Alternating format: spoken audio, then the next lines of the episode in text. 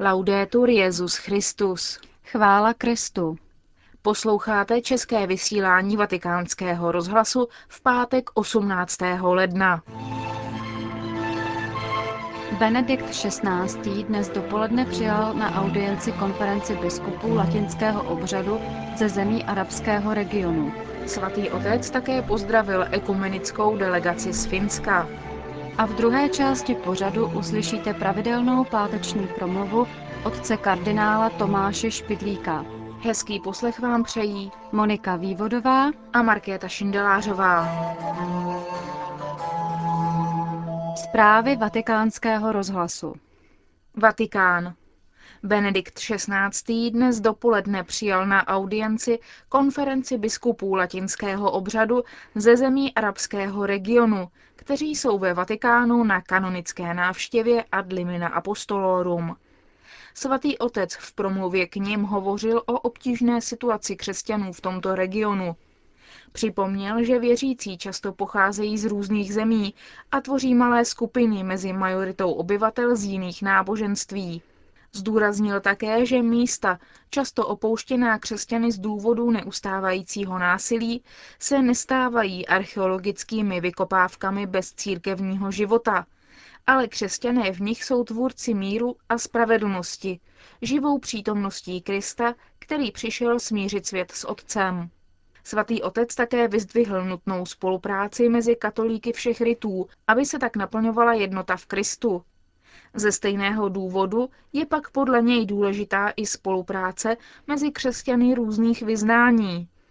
Co se týká vztahu k ostatním náboženstvím, připomněl papež, že pro křesťany arabského regionu je setkávání s nimi každodenní realitou. A dobré vzájemné poznání je to, co je nutné pro podporu stále většího respektu k lidské důstojnosti, rovnosti práv a povinnosti lidí a pozornosti k jejich potřebám, zejména těch nejchudších. V závěru promluvy ocenil práci křesťanských komunit na poli vzdělávání, zdravotnictví a sociálních prací. Vyjádřil svou blízkost všem, kdo trpí mnohými formami násilí a biskupy, kněze i všechny věřící povzbudil k odvážnému, každodennímu vydávání svědectví Kristu. Benedikt XVI. přijal dnes na audienci ekumenickou delegaci z Finska, vedenou biskupem evangelické luteránské církve diecéze Turku, Kari Makinenem. Tato návštěva se kryje s týdnem modliteb za jednotu křesťanů a zároveň se svátkem svatého Henrika, patrona Finska. Svatý otec ve své promluvě mimo jiné sdělil. V určitém smyslu má týden modliteb svůj původ předvečer Ježíšova utrpení a smrti, kdy se modlil za své učedníky. Ať všichni jsou jedno, jako ty Otče ve mně a já v tobě, tak i oni ať jsou v nás, aby svět uvěřil, že ty jsi mě poslal. Jednota křesťanů je dar z nebes. Vychází a roste s milujícím společenstvím Otce, Syna a Ducha Svatého. Společná modlitba luteránů a katolíků z Finska je pokorné a zároveň věrné sdílení Ježíše v modlitbě, který nám slíbil. Zůstanete-li ve mně a zůstanou-li ve vás moje slova, můžete prosit, oč chcete a dostanete to. To jsou opravdové královské dveře ekumenismu. Taková modlitba nás vede dívat se na království boží a jednotu církve novým způsobem. Posiluje naše pouta se společenstvím, umožňuje nám odvážně čelit bolestným vzpomínkám, sociálním břemenům a lidským slabostem, která jsou součástí našeho rozdělení. Generální představený tovaristva Ježíšova, páter Petr Hans Kolvenbach, obdržel několik dní před svou rezignací osobní dopis od papeže Benedikta XVI. Otec Kolvenbach, jak uvádí tisková zpráva, s obsahem tohoto dopisu seznámil také ostatní členy tovaristva na generální kongregaci a ve své odpovědi svatému otci sdělil, že jeho zpráva byla mezi jezuity přijata s velkou pozorností a vděčností. Odpovědi se mimo jiné píše. Svatý otec projevil ještě jednou lásku, duchovní blízkost, ocenění a vděčnost, s níž Petrovi nástupci hleděli a hledí na tovaristvo Ježíšovo a nadále očekávají věrnou službu pro celistvé hlásání Evangelia v naší době a bez nejistot. Zatímco znovu potvrzuje, že důvěrné spojení s Kristem musí být tajemstvím našeho apoštolského i misionářského života, připomíná původní charisma tovaristva Ježíšova, jak je definováno v zakládací formuli. Bojovat pro Boha pod praporem kříže a sloužit jen pánu a církvi jeho nevěstě k dispozici římskému pontifikovi, Kristovu náměstku na zemi. Konec zpráv.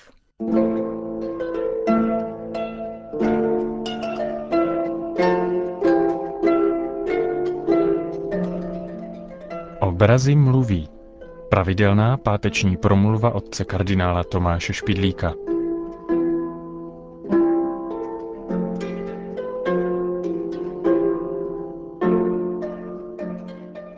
Když za války hitlerovské trupy obsadili Paříž, jeden z nacistických důstojníků, kterého se zajímal o malbu, se dozvěděl, že tam zůstal Picasso.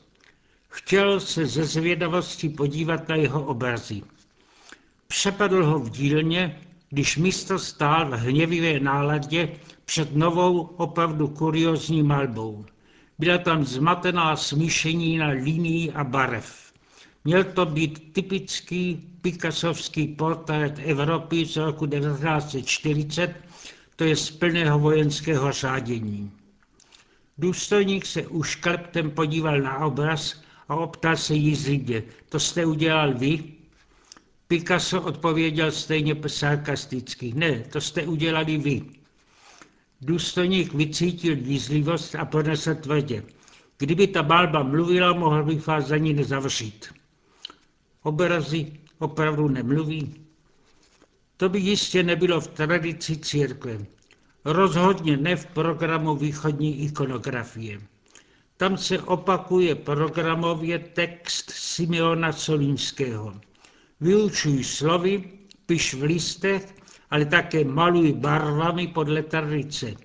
Malba je tak pravdivá jako písmo.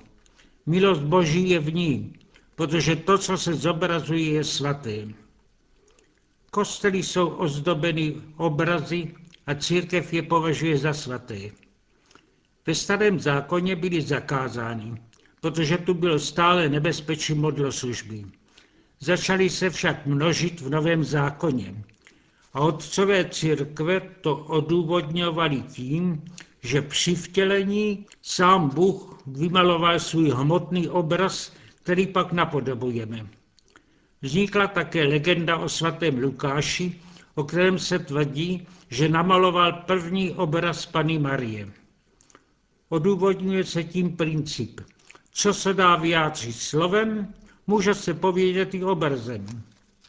Malbám v kostele začali ve středověku říkat Bible pro ty, kdo neumějí číst. Biblické texty mají dvojí vlastnost. Učí to, co máme věřit, ale je v nich současně i zvláštní síla a přítomnost Boží, protože jsou inspirované Duchem Svatým.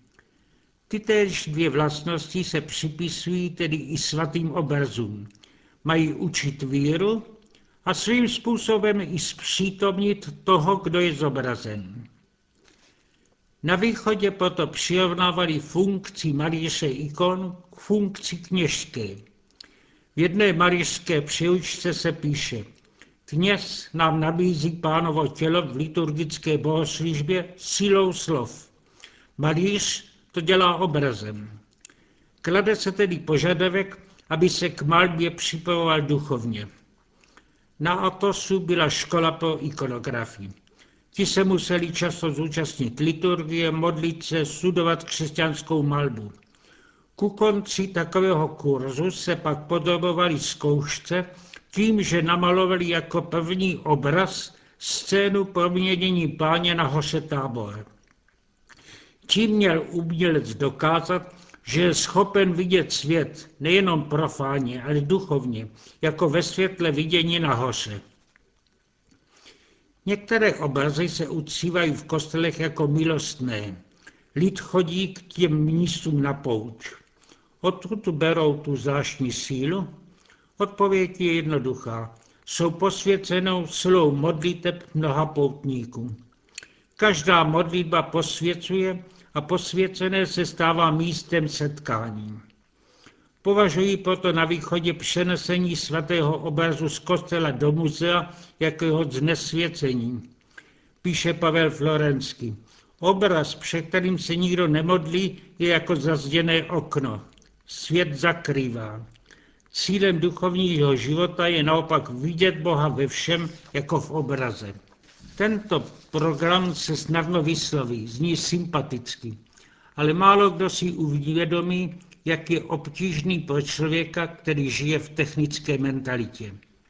Měl jsem příležitost o tom mluvit v Petrohradě, kde jsem uváděl v Národním muzeu výstavu dvou malířů, které osobně znám. Vyslovil jsem přitom tuto myšlenku. Žijeme v době obrazu. Televize nám je přenáší z celého světa. Reklamní obrazové plagáty vidíme ve všech ulicích. Návody, jak použít přístrojů, se dávají kresbami. Ale přesto je neuvěřitelné, jak málo umějí lidé obrazy doopravdy číst a jak málo umělců vyjadřuje svými výtvory hluboké zážitky duchovní pravdy. Jeden ze současných ruských myslitelů nedoplnil. Poukázal na to, jak se rozšířily v západních zemích reprodukce starých ikon. Je to móda? On k tomu dodal, je to starý princip, že příroda nemiluje prázdnotu, hned ji hledí něčem sousedním zaplnit. Duchovní prázdnost dnešních maleb doplňují reprodukci starých. Ale i to samo není nejšťastnější řešení. Krásné jsou staré gotické chrámy, ale nedá se to říci o jejich betonových moderních imitacích. Podobně je tomu s řemeslným napodobením starých ikon. Nezůstajme však jenom v negaci.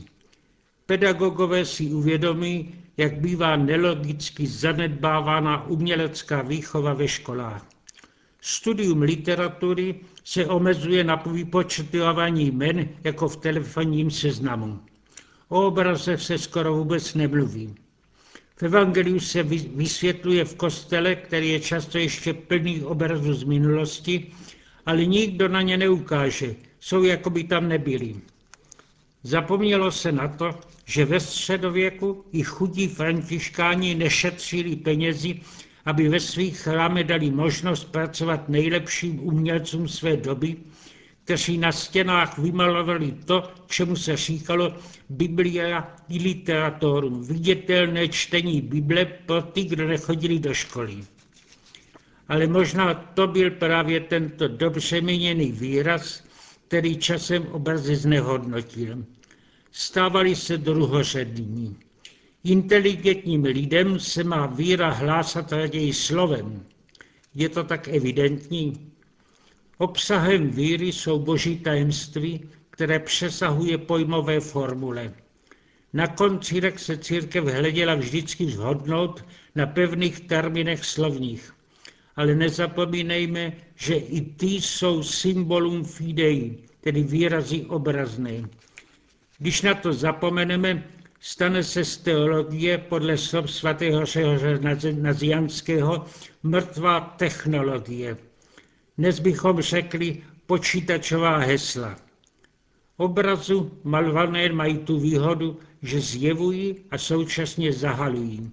Vedou tedy k meditaci, k modlitbě, která postupně proniká k pravému pochopení náboženské pravdy. Jen tak se z obrazu profánních stanou obrazy svatých a jenom ty mají mít místo v našich chrámech.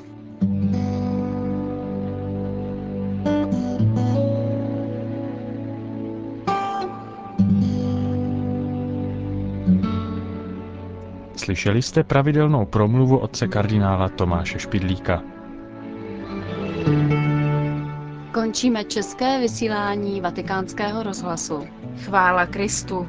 Laudetur Jezus Christus.